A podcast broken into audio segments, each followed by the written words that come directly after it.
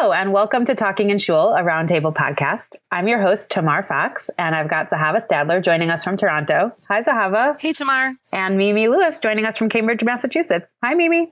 Tamar, I should tell you, I've moved to Somerville, Massachusetts. oh my gosh. I'm changing I'm gonna everything have to update my document. This is really going to change everything. Everybody, please like adjust your expectations accordingly. um, I'm really interested to see how your opinions on Jewish feminist things change now that you are a resident of Somerville. Radically, yes. Um, okay. Um, this month, we're talking with Dr. Rachel B. Gross about her new book, Beyond the Synagogue Jewish Nostalgia as Religious Practice.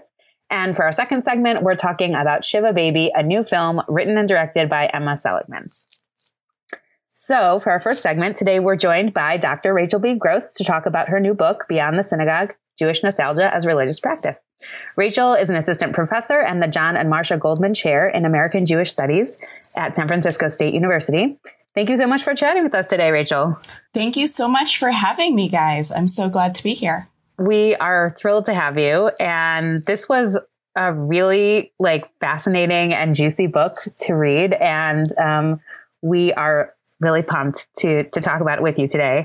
Um, Zahava, I know you did some had some good questions to start with, um, so I thought maybe you would take it away. Yeah, well, just to establish the basics a little bit. Early on in the book, you introduce a concept that you call the mitzvah of nostalgia. Can you define that for us to sort of get the listeners oriented? Yeah, that's a, a, great place to start. Thanks, Zahava. Um, in this book, I'm looking at um, American Jews' nostalgia for um, Ashkenazi American Jewish history and especially immigration, American Jews immigration from Central and Eastern Europe from about 1880 to 1924. And I'm making the argument in this book that the ways that American Jews think about and engage with this history and teach themselves and their children and other Americans to engage with this history can be thought of like a mitzvah. And I'm a religious studies scholar. I'm the kind of religious studies scholar who is interested not just in ideas about what um, religion is in a really abstract sense. I'm interested in that too, as I think you'll see. Um, but I'm really interested in what people do. So in terms of mitzvah, I've been interested in the ways American Jews think about the word mitzvah, the way they use the word mitzvah. So I think it's got a really dual function in American Jewish um, language. It's um, mitzvah, of course, is the really practical 613, halachot, um, the, the obligations of Jewish law that are, um, that one is obligated to do because God said so, right? Or because the rabbi said so, or because your community says so, something like that. But also it's a good deed, right? I think about, I think about kids' mitzvah trees and like what goes on a kid's mitzvah tree at summer camp or Sunday school or day school and, um, and it can be lighting Shabbos candles or it can be like being nice to your grandma, right? So there's, there's a, there's two things here that I think ultimately, um, the, the ways that American Jews talk about mitzvot is that they are both obligatory and praiseworthy. You're both obliged to do them and one gets to say, good job. Thank you for doing that.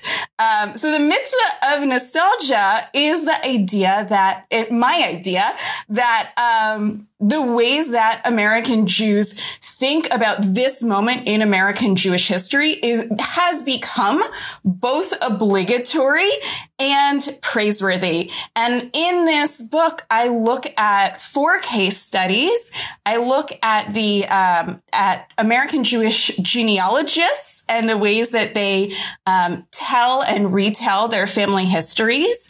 I look at historic synagogues that are used as museums in the United States. I look at children's books and dolls, and I look at um, I look at new Jewish foodways, especially what one might call artisanal or hipster delis. And all of these, I think, are ways that American Jews tell their stories. And I think I make the argument in this book that, um, these ultimately are best understood as practices of American Jewish religion. Yeah, that brings me to the second thing that I thought of as sort of a baseline question here, because all of these are activities, as you very clearly acknowledge in the book, that others might think of as just culturally Jewish and not actually as religious observances.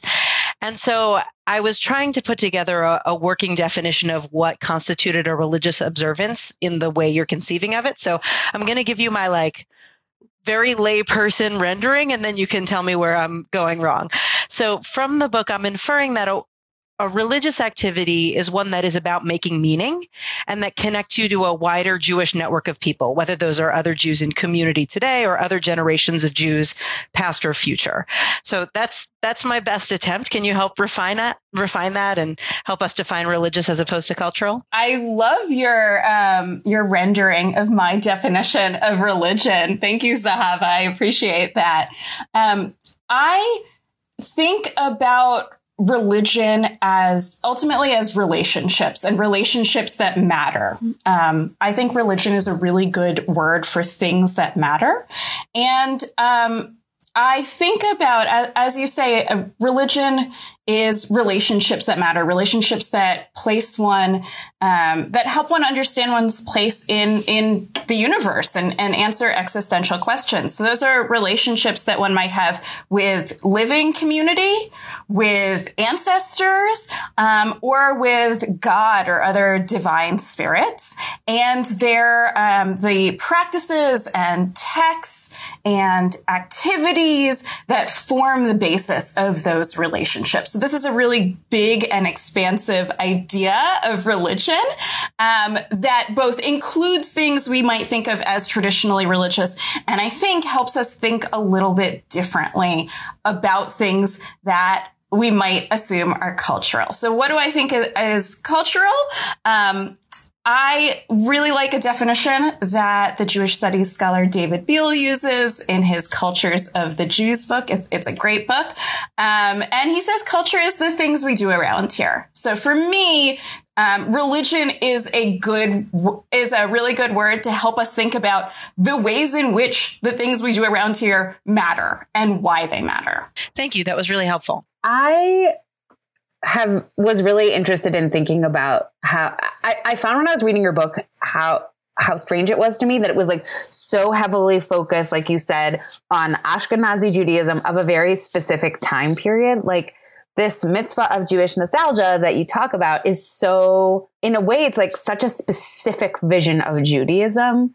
And I was just found myself thinking, like, well, what what about people who you know, immigrated to the United, their families were immigrating to the United States after that time or never immigrated to the United States. Like, what does this mean about Jews? I mean, I know that you focused on Jews in the United States, but like, it does call into question, like, what is the connection that we have with Jews who aren't American Jews if we're only feeling this connection to people who immigrated to this country? And my biggest question was really like, what would I, how would I feel about this if I was not Ashkenazi? Like, I, I think a lot about my daughter who is adopted. And so she actually does have some Ashkenazi Jewish heritage, but most of her heritage is not that. Um, and like, what do I don't feel like I need her to be to feel any strong nostalgia for a time period that really doesn't have any particular connection to her. Um, and I, yeah, I guess I just wonder like, where does this big focus on that time leave anyone who doesn't fit neatly into that narrative? Yeah, I love that you're jumping into that question right away, Tamar. I um, I want to answer that question, and I also want to say just a word about what this book is and is not supposed to do. Um, this is an academic book, and it's primarily, I think about this book having multiple audiences, but my primary audience is a religious studies academic audience. And it's not primarily um, a book that's supposed to tell you what to think.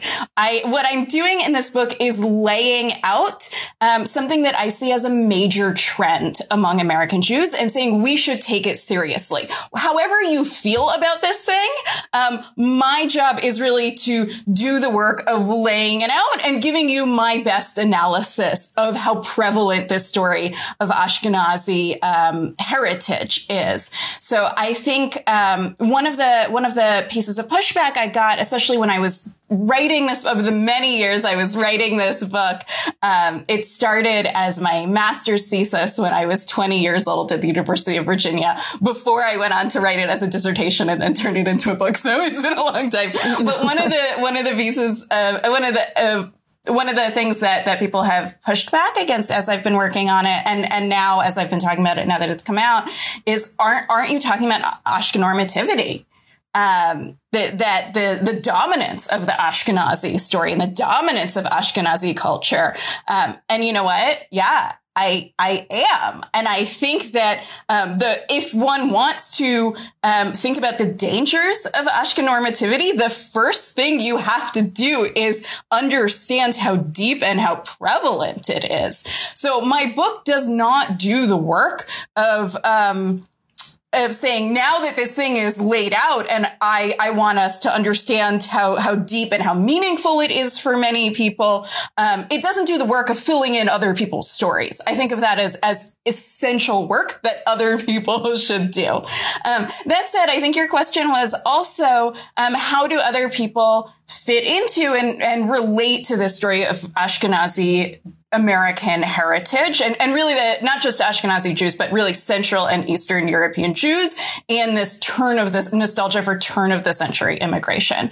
Um, and I, I see this nostalgia as so big and so powerful that it encompasses people with other um, backgrounds and other family stories for better and for worse, in my opinion. Um, so one place that I see this is um, when I look at historic synagogues, I um, I decide mostly look at historic synagogues that were built by um, Ashkenazi Jews around the turn of the century, right? That's mostly the, and I'm looking at how they're depicting um, how they're now used as heritage sites and and how their stories are are told to the public. But I decided to include the Touro Synagogue in Newport, Rhode Island, which is the oldest synagogue building in the United States. It was built by colonial Sephardi Jews. That's an entirely different history. But when I started to study them, I saw that the pattern of the story that they're telling is the same pattern. The way they talk about immigrants, the way they talk about upward success of American Jews is, I think, based on the same pattern. And I think it, it shows us how deep and how prevalent this is. Um, when I, when I thought about Jewish genealogy, when I looked into Jewish genealogists and, and folks, um, like your daughter who has, has multiple, um, family histories in a number of different ways, I think. Um, I, I think that many American Jews are, are told that they need to implicitly or explicitly. And I think it's often meant really kindly that they're told that this is the family history they need to focus on. Um, and and even if they're told it's even if it's not that they need to focus on it when i looked at jewish genealogical organizations this was the dominant story, right? If you go to a Jewish genealogy group, the, the, one of the main reasons to go to a genealogy group as opposed to doing this research on your own is to learn how to do the research. So it helps to have a common story, right? It, it helps to know that how this, it, it, like, it's not a, this isn't a slight against genealogists, but a, but a, a noticing how big and dominant this story is. I also think I, I, I know I'm talking a lot. Um, that's but, why you're here. I'll, um, I'll maybe note two more examples of, I think, the, the way this works. Um, when I looked at delis, I saw that um, one interesting thing that happens in the kind of nouveau artisanal hipster delis that I'm looking at that are interested in sustainability and local foods. They're doing all kinds of interesting foods with Ashkenazi American cuisine.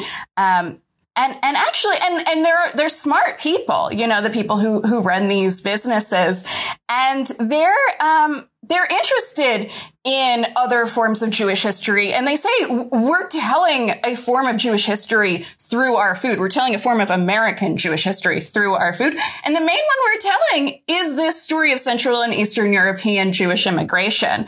Um, and I, I, love, um, I'm, I'm in the Bay Area. I'm in San Francisco and, and just across the bay in Berkeley is Saul's Deli.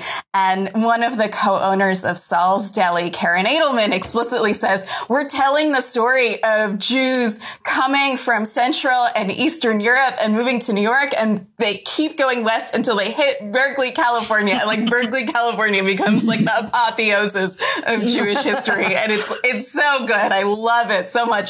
But she's conscious of other stories of Jews being important. Certainly here in the Bay Area, we have a remarkably diverse Jewish community. So Sephardi and Mizrahi food does get incorporated into these places and often as a literal side dish, which I think is a really fascinating metaphor, right? I think so much is going like that's amazing. And I say that with so much respect for the deli owners. I, I don't think they should they, if they were to focus on Sephardi and Mizrahi foods, their businesses would be different businesses, right? Right. Um, right. But I, I think it's it's it's such a good metaphor for American Judaism. Oh my gosh. yeah. I, maybe I'll tell you one more story about the ways in which I think this allows or doesn't allow for other people's stories.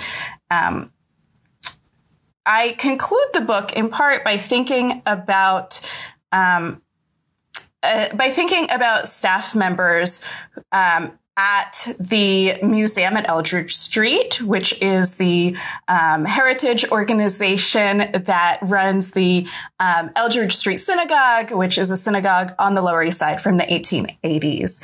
Um, really a center of the nostalgia that I'm talking about. And um, these two staff members, two women, met at the museum at Eldridge Street um, fell in love, decided to get married. And um, by then, one was a former staff member. And um, they decided that the museum at Eldridge Street had been such an important part of their story, right? Their story as a couple. And they decided they wanted it to be part of their wedding in some way.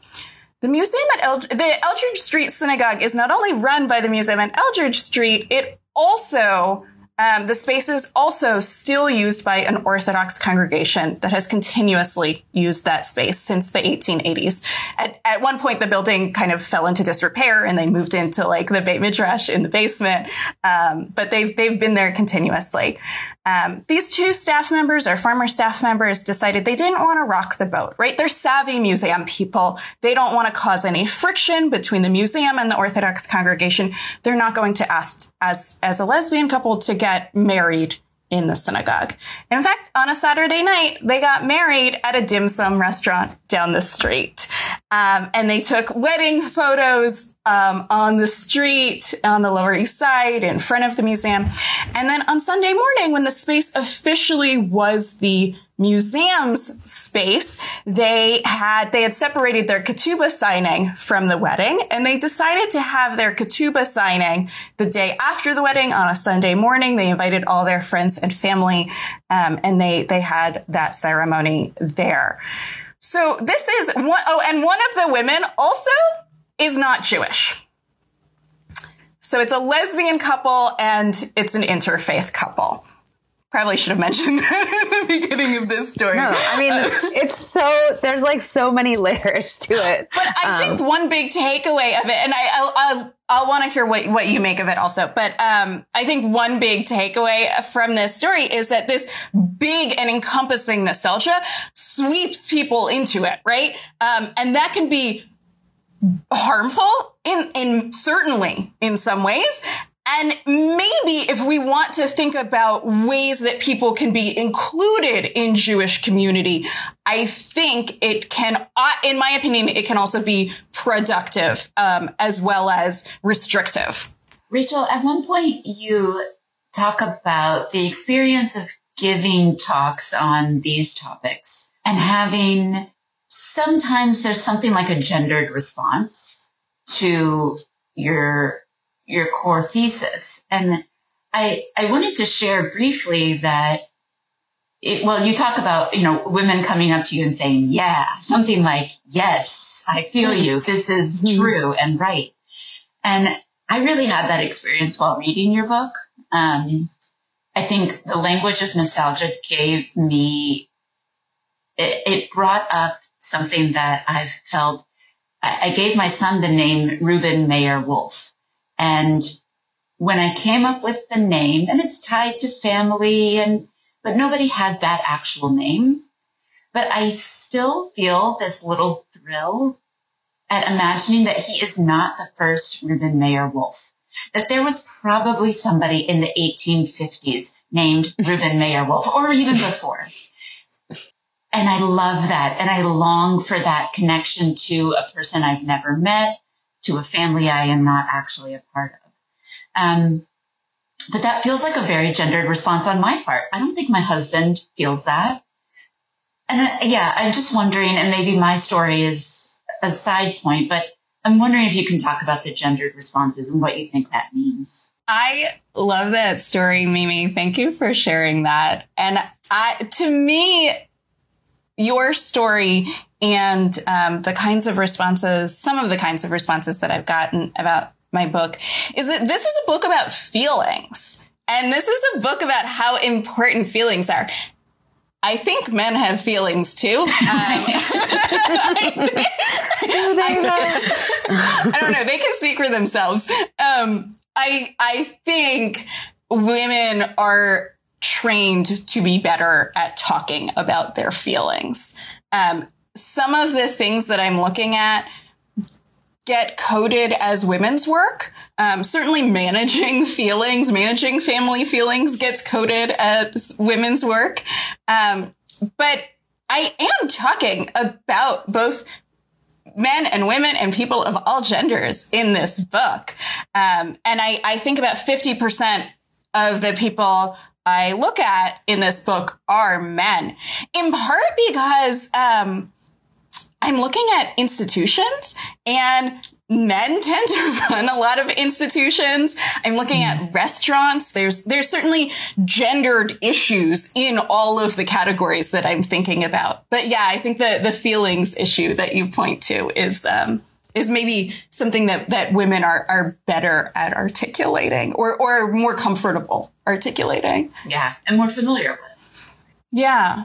And part of what I'm doing in this book is is trying to get folks to take those feelings seriously, right? That all those feelings that get coded as like women's feelings is like actually like we all have these and and they're like part of major Jewish Jewish institutions is trying to teach folks how to feel. Um, yeah, and trying to get them using the word religion for me is part of that effort of getting people to take that those feelings seriously. I feel like as a somebody who is like not really into any of the the things that you I mean, one of the one of the chapters of your book is about Jewish children's books, and I have written a Jewish children's book, and you do in fact include me in the acknowledgments because years ago you interviewed me for something. So like stipulated, but like Jewish children's books are not actually a big part of my life. Like I wrote that book many many years ago now, um, and yeah, all of, like I, was having I was having some hard feelings while reading the book because I was like, huh, I have a lot of feelings about Judaism, but they're really all centered around like ritual Judaism, or I don't even know what, like how, how you would kind of differentiate it from the, the religion that you're talking about, but they're really not coded around nostalgia. They're really mostly focused on like ritual and synagogue life. And so it made me wonder, like, what I, I think that there has been, and I know we kind of want to talk more about this. There's been an overemphasis on like, are people doing enough of that stuff? Which I don't care about. Like, I don't need more people to be doing it. But as a person who does find it meaningful, hearing about some of this stuff where I'm like, this means nothing to me. Like, Jewish genealogy is just like, I can't, I'm not I just don't get to that place of being like, oh my gosh, my second, third cousin once removed was also in Vilna. Like, I just don't, I'll never feel that way, I don't think. And I don't think that's bad. Like, I, but I was just like, huh, like, I guess there's been so much emphasis on like, do people go to synagogue? And now there's, we're starting to think about, partially because of your work, like, well, there's other ways that people are kind of like accessing these religious feelings.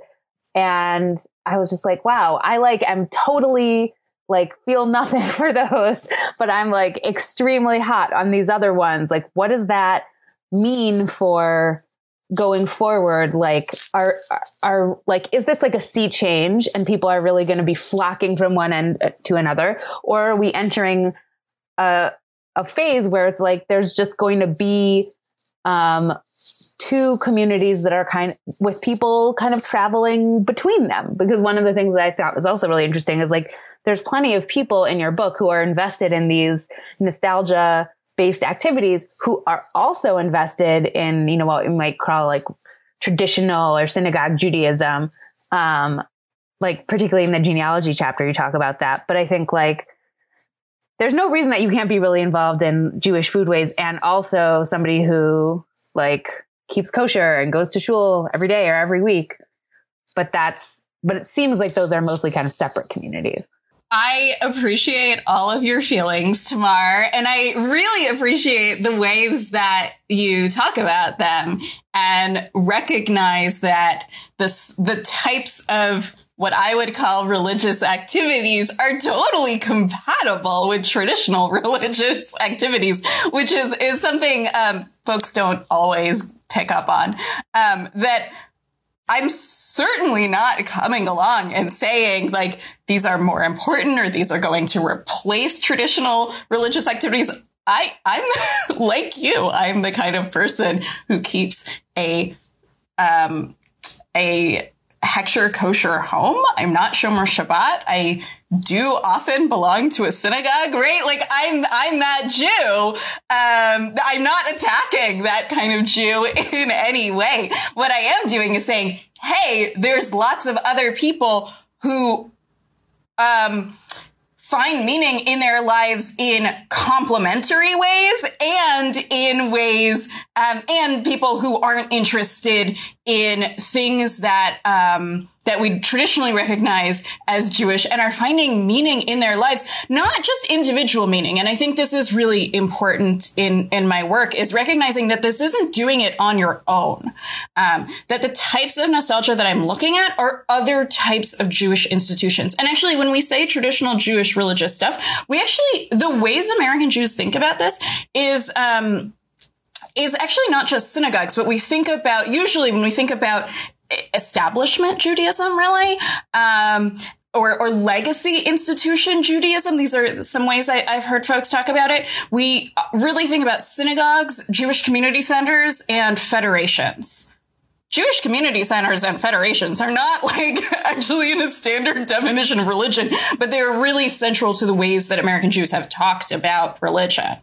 Um, and and maybe I can say like a word about why this matters, um, and why it matters that I'm going around labeling all kinds of things religious. Um, it, it, matters in a couple of ways. Um, it, you know, I, am doing it because I, I'm a religious studies theorist, and like that's that's how I have fun professionally.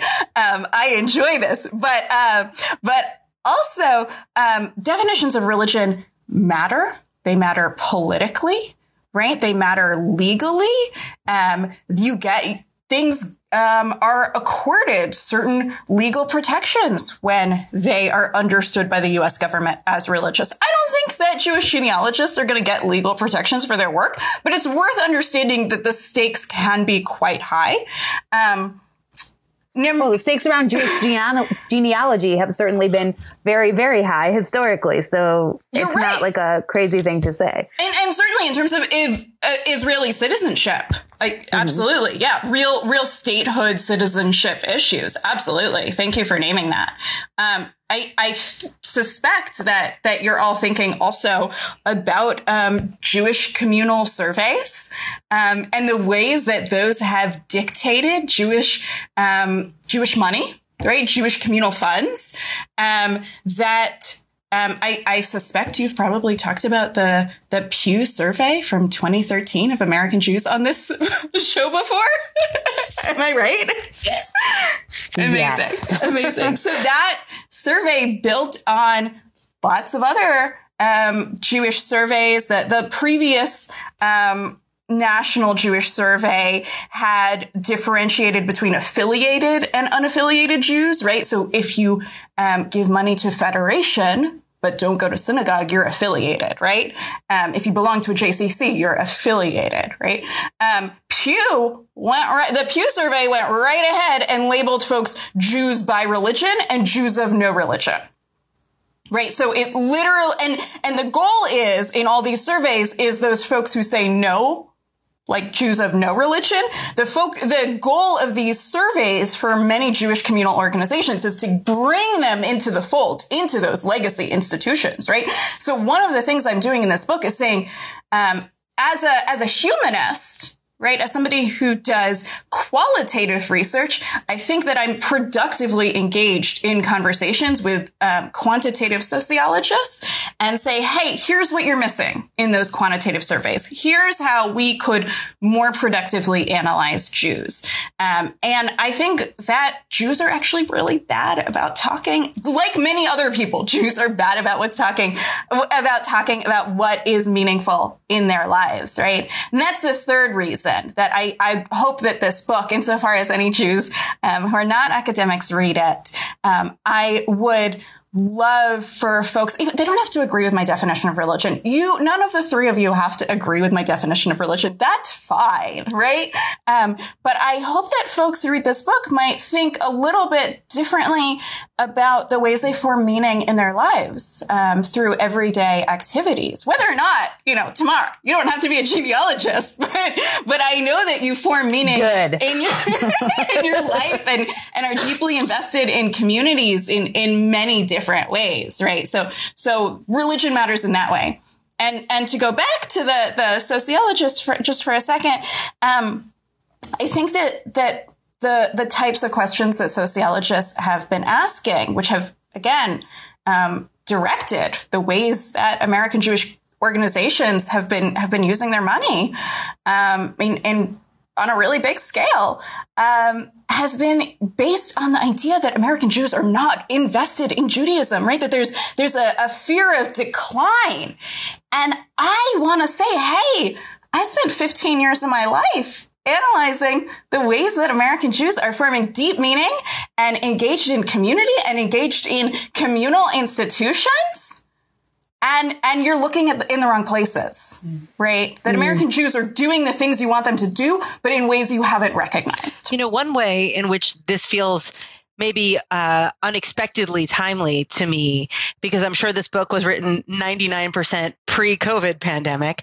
is that um, as I was reading this, I was thinking one important effect of getting beyond the synagogue in your conception of active Jewish religion is that most of what's discussed here can continue during COVID in a way that shul life really can't. And I'm wondering, have you thought about that? Is that something that you've been thinking about a lot during this pandemic?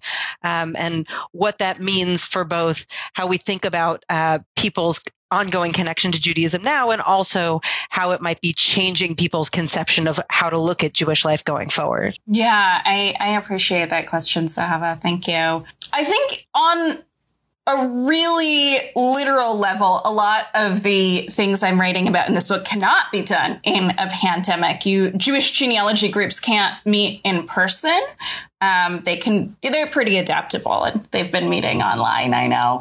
Um, a lot of Jewish genealogy is now internet research, but you can't go to an archive, um, or, or for a long time you couldn't go to an archive. Um, you can't go to a museum. Um, museums have been trying to adapt, but we all know it's not the same. Sorry, museum staffers. Those PJ Library delivery deliveries are still going strong, as I can attest. I am glad to hear it. I am glad to hear it. As long as the mail service keeps up. I did just get a Purim book. and it was definitely a, like this book has been in the mail for like four and a half months situation but Amazing. that's not PJ Libraries. Um, that's not their fault. I, I, will take it up with the Postmaster General. Amazing. I hope you do. You can't go to a deli, of course, and a large part of the of of what's so evocative um, of of eating about eating at a deli is being in that space, right? And and the way that you sit down at a deli and order your pastrami sandwich or eat your pickle. Um, pastrami is my favorite. That's why it's always my go-to when I say this. Um, uh, you you you sit there and you think about all the other times you might have been in a deli with your family or or all of your imaginary conceptions of delis and and so on. Um, what I am hearing from deli owners is that um, folks have really been turning towards ordering their food in in this time period, and I think that really. Um, speaks to the idea. I've, I've really been wrestling with the the way nostalgia has been functioning in the pandemic. Folks are, are ordering deli because it's a comfort food in the pandemic.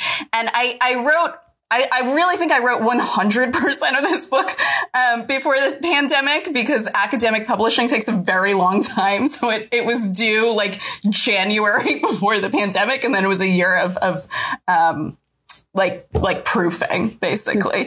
um, so I was like able to put in a line about the pandemic in the acknowledgments, but the rest of the acknowledgments had already been written pre-pandemic.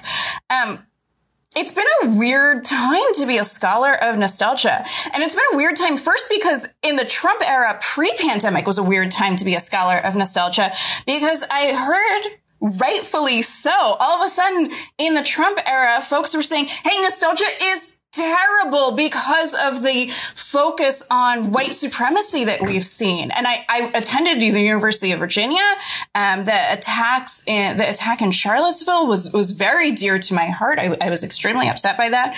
And and all of a sudden we were having a, a conversation that many folks have been having for a very long time. Um, but but it, it was brought to new prominence in the Trump era about how harmful certain types of nostalgia can be, like nostalgia for the lost cause of the Confederacy. Um, and then all, and I was like, oh my God, my book's going to come out in the Trump era. Like, what am I going to do? I'm going to be defending nostalgia or at least saying like, hey, it can work in multiple ways. I thought that was going to be really awkward. And then the pandemic happened and, um, there's there's nothing nothing good about the pandemic, obviously. Um, but all of a sudden the narrative shifted and everyone was like, "We love nostalgia. It's the only thing that's going to get us through our isolation, right?"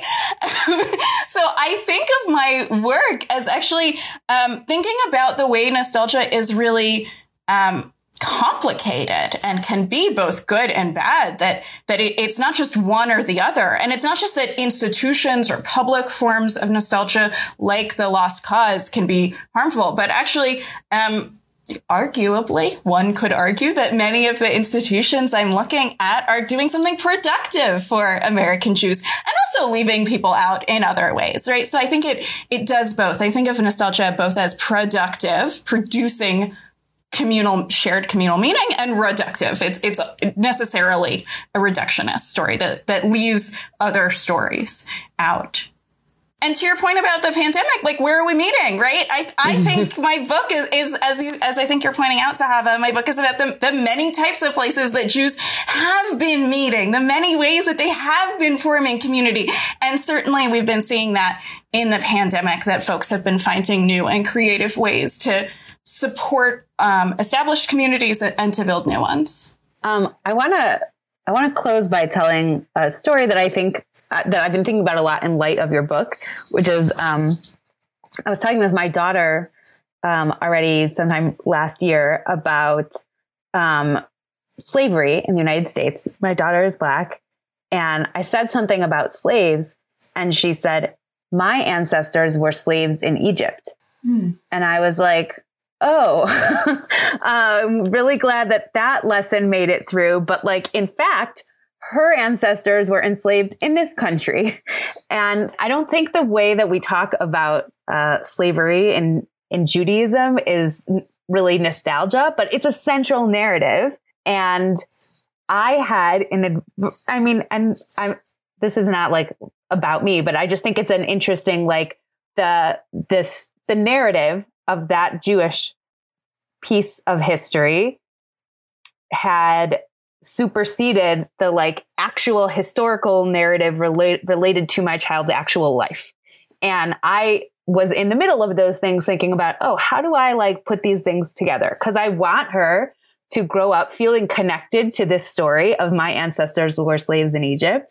But I also want her to feel connected to her actual literal uh, heritage of enslavement in this country. And I think that those um, part of what this book is doing is like kind of wrestling with that in between space of like people's lived experience and nostalgia that may or may not be like directly connected to their lives or like I don't even know what the word would be like biologically connected to them or mm-hmm. something.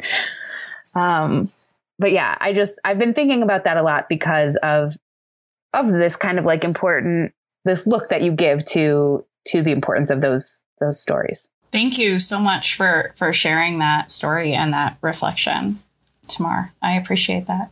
Thank you so much for joining us today. Um, any of our listeners who are interested in buying uh, Rachel's books, Talking Intro listeners get 30% off of their copy of Beyond the Synagogue if they buy it through the NYU Press website. Uh, we have the uh, discount code on, in our show notes. It, so check it out if you're interested in buying it. And we recommend that you do because we really got a lot out of it. Yeah. Thank you so much, Rachel. Thank you so much for having me. This was such a pleasure to get to talk to you guys. All right. We will talk to you soon. So, for our second topic, we're talking about Shiva Baby. It's a new film written and directed by Emma Seligman. It stars Rachel Sennott as Danielle, a college senior who's making some money by hooking up with sugar daddies she meets online. In the film's opening scene, we see Danielle with a client who gives her money and talks about how happy he is to help an up and coming on, up and coming entrepreneur like her. Later that day, she attends a shiva with her parents where she runs into her ex-girlfriend Maya and the client from the first scene, along with his wife and baby daughter. Many scenes of exquisite, some might say excruciating, excruciating awkwardness ensue. Um, so I think we'll have to start off with asking Tamar what you thought of it, because in our group chat, you were the most positive. So I think you need to really tell us why. Um, okay. I don't want to, I did not love this movie. I think that like I just I am so missing of Jewish events, which usually end with some kind of excruciatingly awkward like bagel situation that I just was like watching this movie, like, oh my gosh, this is so terrible. And also like, oh, I miss those people. I love that you just use the phrase bagel like situation I, because in this case, it could refer to both a literal eating of bagel situation and also the broader, like, you know, stand in for Jewish culture as simple. It, it yeah. is both of those things in this movie.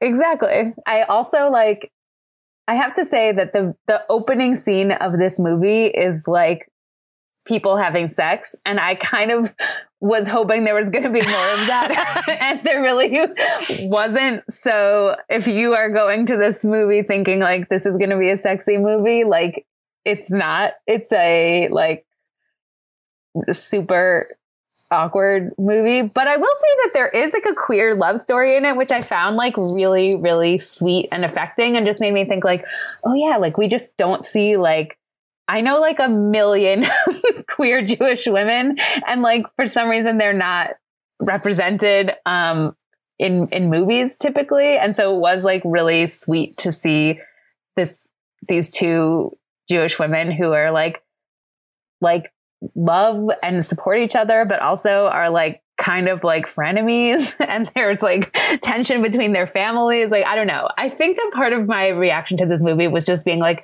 oh, I know every single one of the people in this movie. And I don't like all of them, but I kind of miss all of them. And so my reaction was like, I feel very awkward about this, like about the setting of this movie. Like everything about it kind of makes me feel super cringy, but also, I don't know. I do feel affection for for all of it, even as much as I cringe. All right, I I've just said a lot of confused things about it. So you guys did not like it. I take it. I found it to not be pleasant viewing. Um, I one of the reviews I checked the Rotten Tomatoes page for this movie, which I should say is very. I think it's over ninety percent fresh on Rotten Tomatoes, um, something like that.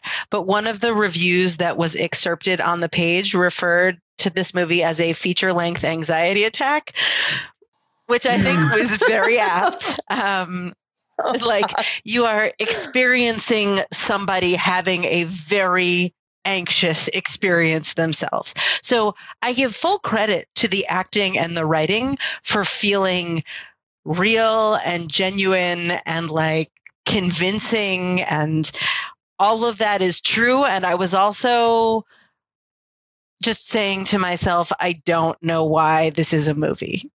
Like I, don't mm. it's it's not that it's not well done for what it is, but I don't know what artistic value is brought by me experiencing this person's like horrible close of college anxiety and communal pressure to like find herself set with a boyfriend and a job. Like when you break it down that way that is a story i know. Um this is somebody where like I have sympathy for that plight in very broad strokes, but when you get to this actual person and what appear to be very bad choices she's making, I don't have any sympathy for her in the like specific sense. Um, and I appreciate that even the Jewish stereotypes that are manifested by the minor characters still feel like real people and that the acting is good. But I was just like, this doesn't feel like a story for which there was any compelling need to me. You know, I read a review that um that used the word claustrophobic, which I think is was really how I felt in this. A lot of the shots, um, you don't really get a good sense for the space that they're in. It seems there's just a lot of really crowded rooms, which is a familiar setting in a Shiva um, call. That it would just like a table and very crowded around that you also don't get a great sense for how long are they there and what time of day is it? And there's, there's, it's almost a, um, a joke that we don't actually know who's died or what anybody there, how anybody there is connected to the person who's died. She played um, bridge with your Bubby, Mimi. Come on, Mimi. Bobby played bridge. right. So, so, but, the, but there's this claustrophobia of the people and the time that is spent in this small place. Um, and the review I read compared it to another movie, another recent movie called Uncut Gems, um, which also feels like an anxiety attack that you are just like swimming in with the main character, who is also a very unlikable Jew. Um, so I watched both of those in within about a week, and I feel um, I feel really done. Like I just need a palate cleanser right now. But I do want to point out a few things that I thought were interesting and maybe culturally relevant. The first is that the main character is not conventionally beautiful. But that's almost never discussed in the film, even by her hypercritical mother. They, they do talk a lot about her weight, but it's, it's okay that this woman with her like frizzy curly hair and her schnoz and her thick eyebrows is considered sexy. And I appreciated that. You, I disagree that she's not conventionally attractive. Okay. like she's like I mean, she's not like super hot. And there's like a blonde woman who's supposed to be like this is the conventionally attractive one. But I always feel like in movies, like we're talking about like dip gradations of hot people, Right. like, like no one, none of the the three women who we see the most of in this movie, which are Danielle, her ex girlfriend Maya, and the wife of the guy that she was sleeping with, like they're all pretty. Yeah. like they, I can't, I can't see any of them having trouble, like convincing people that they're pretty. I I don't know. I'm with Mimi But in the sense Maybe that um, if I don't think she is somebody who looks like someone who could make money by like being on a sugar babies website. Like there's a certain kind of beauty. Oh, I think you are really underestimating men or overestimating men, I guess. Or maybe I'm underestimating the specificity of people's random fetishes. I don't know. Um, One Right. thing I will say, just as a total side note, is that the um, the wife that you mentioned, the wife character that you mentioned, is played by Dianna Agron. Um, I'm not sure I'm pronounc- pronouncing her last name correctly, but she played one of the cheerleaders on Glee, like one of the prominent main characters on Glee. I thought she was familiar. And I have found it interesting, actually, that in the post Glee era, she has cropped up in small, interesting character roles in, a, in multiple random indie movies. And I was just, I'm surprised and sort of mildly impressed by her choosing this path in acting. That's a little bit of a detour, but I just wanted to note it. I will say that um, the guy she was sleeping with in the first scene, who is married to the Dianna Agron character, is certainly not conventionally attractive enough to have gotten that woman.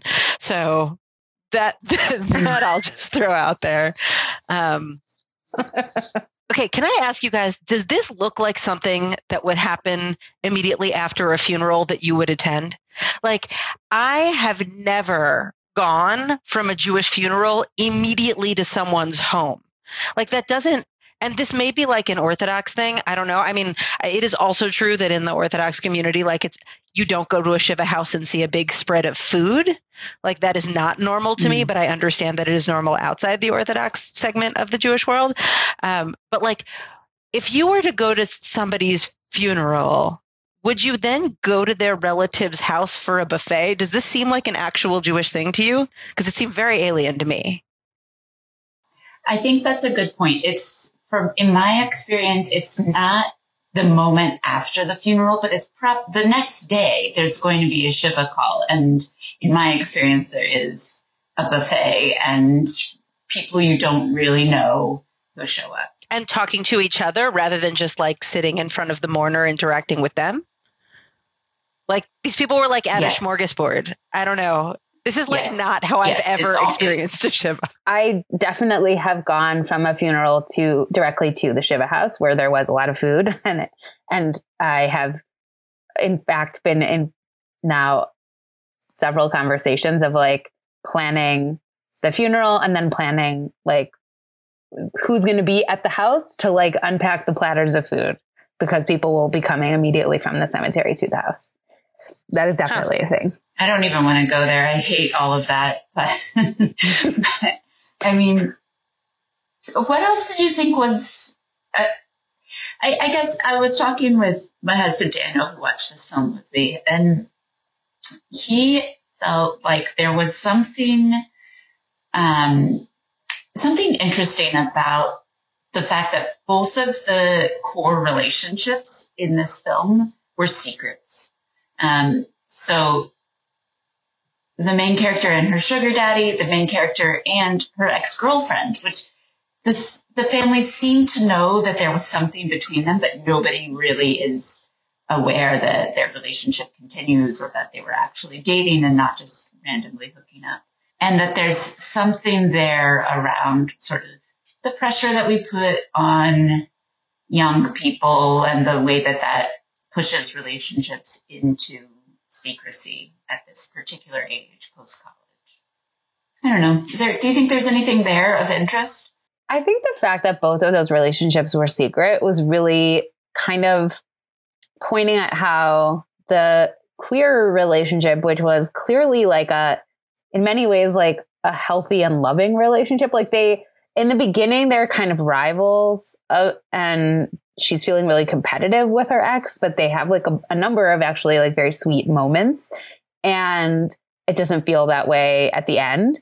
And um like they have actually like a functional caring relationship but it's secret. I think the implication is like because it's queer like because like they're both supposed to have boyfriends um, which is interesting because like you don't get the impression that this is a community that's like openly homophobic, but like both of their parents would prefer that they have. Well, they're supposed to have boyfriends clear. in the same way that they're supposed to go to law school rather than being artists. Like you should be sort of conventional and like create the kind of future that we all envision in in the most established way. Right, and both of these women are women who are like trying to figure out like what is their place in this world and like maybe coming out is not something that they are like want to do because they're like, well, what does that mean for kind of like where I am in my life and in my community? Um, but like the relationship with her, with the sugar daddy is secret because it's gross. Like he's gross and she's gross about it and like whatever. I mean, I don't mean this to in any way denigrate sex workers, but like that's the implication of this movie is like, this is a not good situation for a number of reasons. And, um, and like, she is much, much, much, much more stressed about the idea that like anyone would understand that this is what's happening than with the sugar daddy than she is with the queer relationship. Like both of those things happen in secret, but one of them, like the stakes are way higher. Um, and I think that is, and that is a heterosexual relationship. It's just also a paid relationship. Um, and I think that's the, that's the difference. It is funny, like the, so Sugar Daddy and his uh, non Jewish wife are asked how they met, and they say they met online, um, which is sort of this funny funhouse mirror reflection of the fact that um, Danielle, the main character, connected him through this Sugar Daddy's website. Um, and at the same time when the like various yentas at this shiva ask her whether she's dating anybody like but have you tried JDate or JSwipe or um and mm-hmm. some of this not not so much that it felt like a comment on online dating in the jewish world but just that it's a new venue for the exact same pressures um but at the same time it means that you're because sort of the universe of opportunity has shifted in, in terms of finding a partner, that your possibility of finding people, quote unquote, the old way, like the way her mom keeps pressuring her to like talk to this guy and that guy and network and maybe they have a job for you and whatever at the shiva in the in-person scrum like that feels deeply uncomfortable and weird to her because that is not how you connect with people right now. And the notion of being forced to be like in person with dozens of people and have and make connections in either a romantic or professional sense is like the wrong kind of pressure and that there's a generation gap in figuring that out.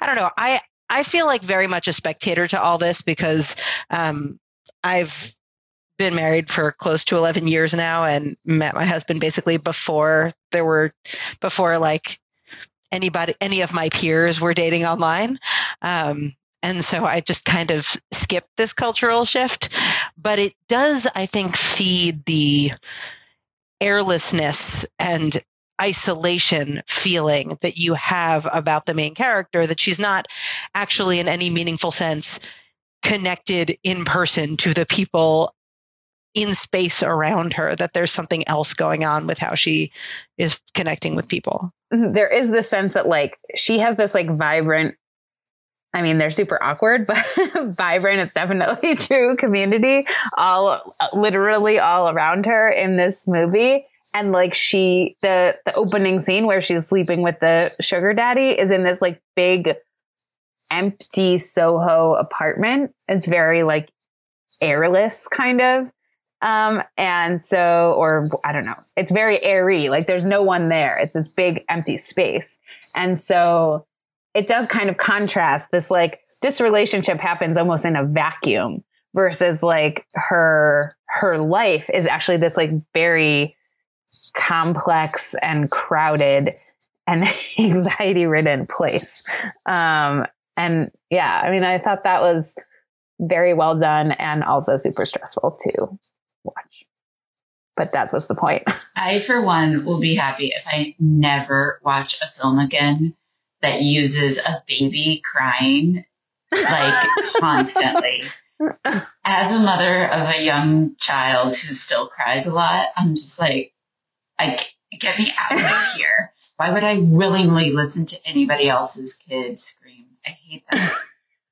also, I, we haven't mentioned one of the weirdest things about this movie, which is that this is like a basically a comet, like a I don't know, this is like a stress comedy. Um, I don't know if I just made up that genre. Let's say this is a stress comedy with horror music as its with horror movie score. Yes. Like the whole score is it's scored as if somebody's about to get murdered around every corner. And there's a lot of corners in this house too.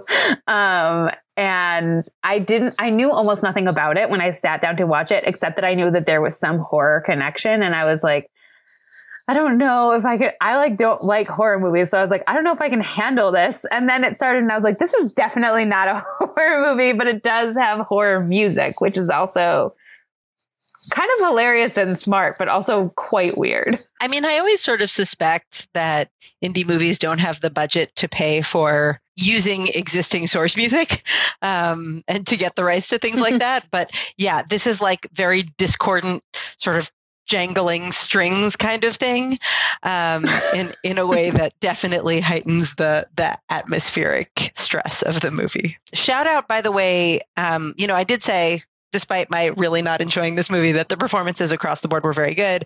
And shout out especially to Fred Melamed as her dad, who um, yes. he was one of the. F- I think he might have been the only face I recognized in the as as like oh I have seen him before, and he was excellent um, and played a stereotype as though it was not a stereotype in a way that was it's sort of hard to explain what I mean by that, but it it felt well done and refreshing. Yeah, the one other face I recognized was one of the nosy women. Um, mm-hmm.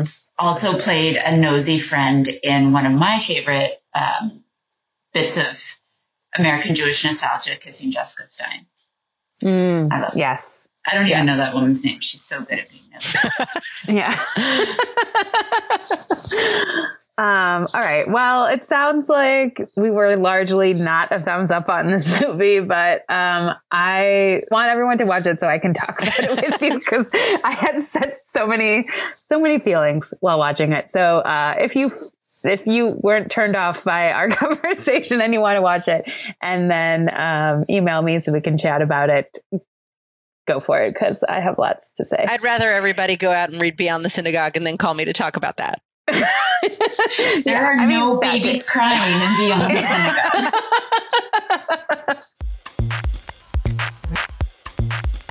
I think that means that it is time for our endorsements. Um, Mimi, are you ready to endorse? I think so.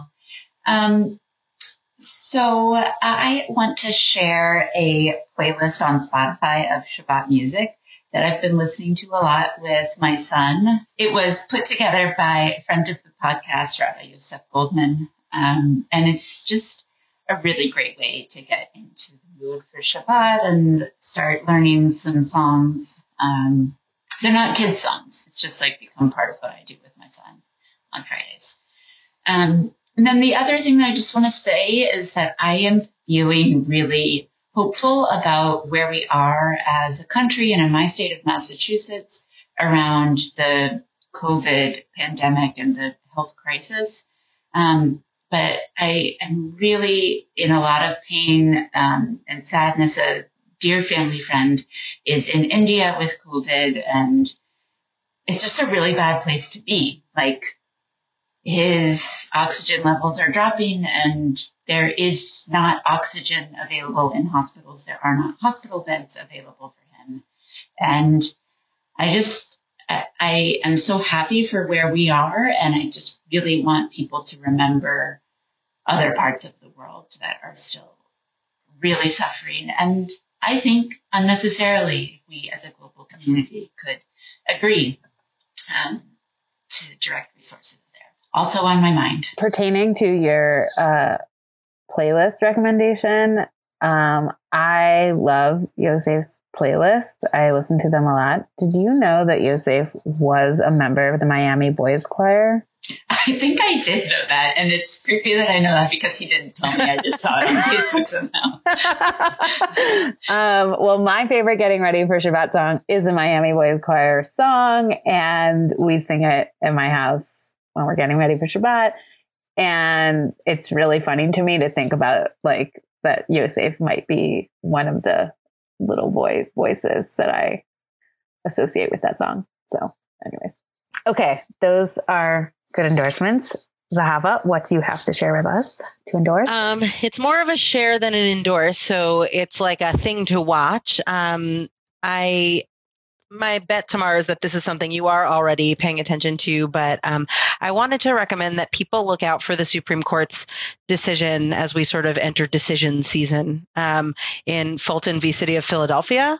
Um, this is a case that was argued back in November, um, and it's about the City of Philadelphia having a, a general set of non-discrimination rules for agencies that it contracts with, um, and uh, the city discovering that um, a a Catholic foster care association um, had the Catholic Social Services had a general policy against uh, placing foster children with either unmarried couples or, most saliently here, uh, same-sex married couples. Um, and when the city learned in 2018 that Catholic Social Services would not certify same-sex couples, it instructed the agency that oversees the foster care system to stop uh, to stop sending foster care referrals to Catholic Social Services, um, which has since filed a lawsuit that has made its way up to the Supreme Court.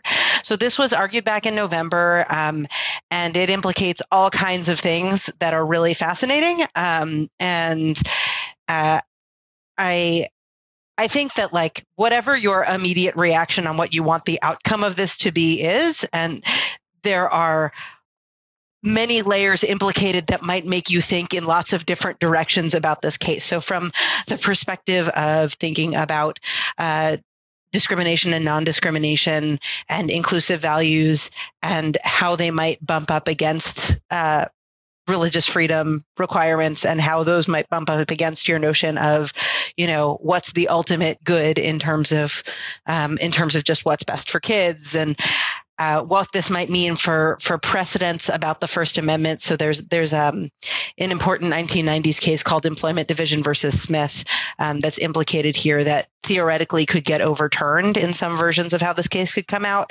um, which has a basic standard that a a neutral law of general applicability that happens to burden the religious practice of some entity and that entity sues, that does not itself invalidate the law. This is a, a case that's actually about peyote use um, and anti-drug laws um, as they affect a um, an indigenous uh, an indigenous nation that uh, uses peyote for religious purposes.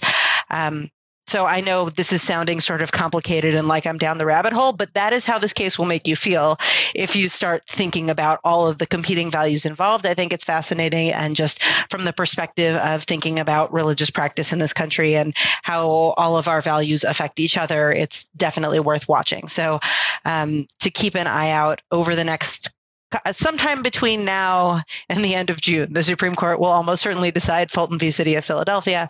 So just, uh, you know, keep watch. There was a really great um, episode of either the Daily or Today Explained. Um, I think it was the Daily that I'll include a link to about this case and what it means for sort of religious liberty and um, legal proceedings. I particularly think this case is interesting because of how often in this country we outsource social services to religious organizations. So if we think about all of the things that Jewish federations do um, in some of our communities for both Jews and non Jews, and similarly, Catholic charities do these things. um, you know, it, that those those things end up being often contracted by the government, but they are religious institutions, um, and so yeah, there's a lot of competing values there. Um, yeah, I would be really interesting um, to see how that goes. Um, okay, well, I have um, in typical Tamar fashion three endorsements that I'm really excited to talk about. One of them is a novel called The Marriage of Opposites by Alice Hoffman, um, which is about a Jewish woman in the 1800s in St. Thomas. Um, and this woman is um, Camille Pissarro's mother. And it's about her life um, growing up in the Jewish community of St. Thomas and her. Um, it's, yeah, I like, I don't want to get into all of it, but it is, it's just like a really juicy, complicated story. Um, and it is based in on, you know, the real life of this woman. And um, I really, really enjoyed it. Um, and if you like art, if you like Jewish history, if you like Jewish genealogy, it has a lot of issues of like um, parentage and adoption and kind of children going to other people's families kind of stuff. Um, it really like checked all the boxes for me. So I, I recommend that book. Um, I also want to recommend a graphic novel called Dancing at the Pity Party by Tyler Feder. Um, I went to go pick up a different book from the library that I had put on hold because the libraries are not open here in Philadelphia. And I saw this book in the window. And I said to the librarian when I was picking up the book that I put on hold, I was like, can I also have that book? And she was like, yes. And she got it for me. And she was like, this is like one of the best books that I've read this year, which like when a librarian says that to you in a pandemic, like, whoa, that must be good. And this book is, I, it's one of those books where I was like, someone wrote this book like for Tamar Fox. like it is about a a woman. I know I've met. This is like my third um, month in a row. I think saying that, but like this is a book about a woman whose mother. She this woman grew up in the Chicago area. She's Jewish. Her mother died when she was like young of cancer. Um, and it's about her mother's illness and death and like what it was like for her and her two sisters. And I was like, that is me. like that story happened to me. And in fact, like this woman's mother died like six months after my mother died. Wow. Um, and so it's also like the time in her life and like the time in history. I mean, it was like super intense. And the, the, my mother's name, the woman, the mother in the book's name was Rhonda. And, um, my, I have, we have a very good family friend who the mother was named Rhonda and died on Mother's Day, the Mother's Day after my mom died. And so, um, and she had two daughters. So I actually sent copies of this book to both my two sisters and to Rhonda's two daughters. I was like, we all need this book. Like this book was written actually about us. um, and also I would not be at all surprised if either my mother or my friend's mother, Rhonda, knew the Rhonda in this book. Um, so, anyways, the book is incredible. It's called Dancing at the Pity Party. Um, and my third endorsement is for this TV show called Couples Therapy. Have either of you watched the show? No. Oh my gosh. It is a show, it's like a documentary series of couples actually going through couples therapy. the couples therapist is um, an Israeli woman who is a genius. Her name is Orna Guralnik, and she is like just incredible. And um, you also get Who to see. signs are released to have their couples therapy on television? I mean, there's a lot of questions here, but the first season, uh, you also get to see her go to her clinical advisor to talk about like her processing, which is super fascinating. So the first season is amazing, and it had a couple who are from Philly, where like three minutes into the show, you're like, this man is a monster, but like it's fascinating to watch. I love that this episode is just me saying bad things about men. men, I love you. Um, Some of you. and in a few of you. The second season has three couples in it, and one of them is a from couple. Um, and so it is just, I was like super excited when it started. Then the first episode happened, and I was like, oh no, if the Jewish woman is the monster of this season, I'm gonna be really upset. Um, and I don't think she's a monster, but I also was like, she doesn't come across great, but like the show is just like so good. I love watch like watching it and then discussing it with my partner is like just like the best, most satisfying feeling. Um, so I highly recommend it. It's on Showtime, so that's like really annoying, but it is absolutely worth it. And everybody that I have gotten to watch it has been become like absolutely obsessed. Also, hilarious story about this is that there was the show's called Couples Therapy. There was like a season one, and then there was like a COVID special, and then there's a season two and in December, my partner was like, there's a um, COVID special for couples therapy. And I thought he was saying that like couples therapy was on sale for COVID if we could get it. And I was like, what a weird way to tell me that you think we should have couples therapy. But that was but not, in fact, what he was saying. Anyways, this show is great. You should definitely watch it. Okay that concludes my three. Tamara's multiple endorsements just make me feel like I'm amazed that she finds the time to consume as many cultural artifacts as she does. It is truly amazing. I mean, none of these are really big investments, but they're all so good. So um, I was really excited to have an opportunity to tell people about them, in case you couldn't tell. Um, all right. So after you're done emailing me about Shiva Baby, you should feel free to also give me your thoughts on the, my endorsement this week, this month. Thank you all so much for listening. If you made it through my epic endorsement, Orama. Um, if you have a minute, it would be really great if you could leave a, a review for us um, for the podcast or let us know what you'd like us to discuss on a future episode. We're always looking for new things to talk about. You can leave a comment on a post on our on our Facebook page, search for Jewish Public Media, or on our website, jpmedia.co. Choose Talking and Shul from the list of podcasts. You can also donate to Jewish Public Media at jpmedia.co, which is a really great way to support our show and ensure that we can bring you new episodes every month. Thank you so much to Daniel Zana for editing our episode this month. Thank you so much, Mimi. Thank you. Thank you so much, Zahava. Thank you. This was great. Yeah. And I will see you both next month.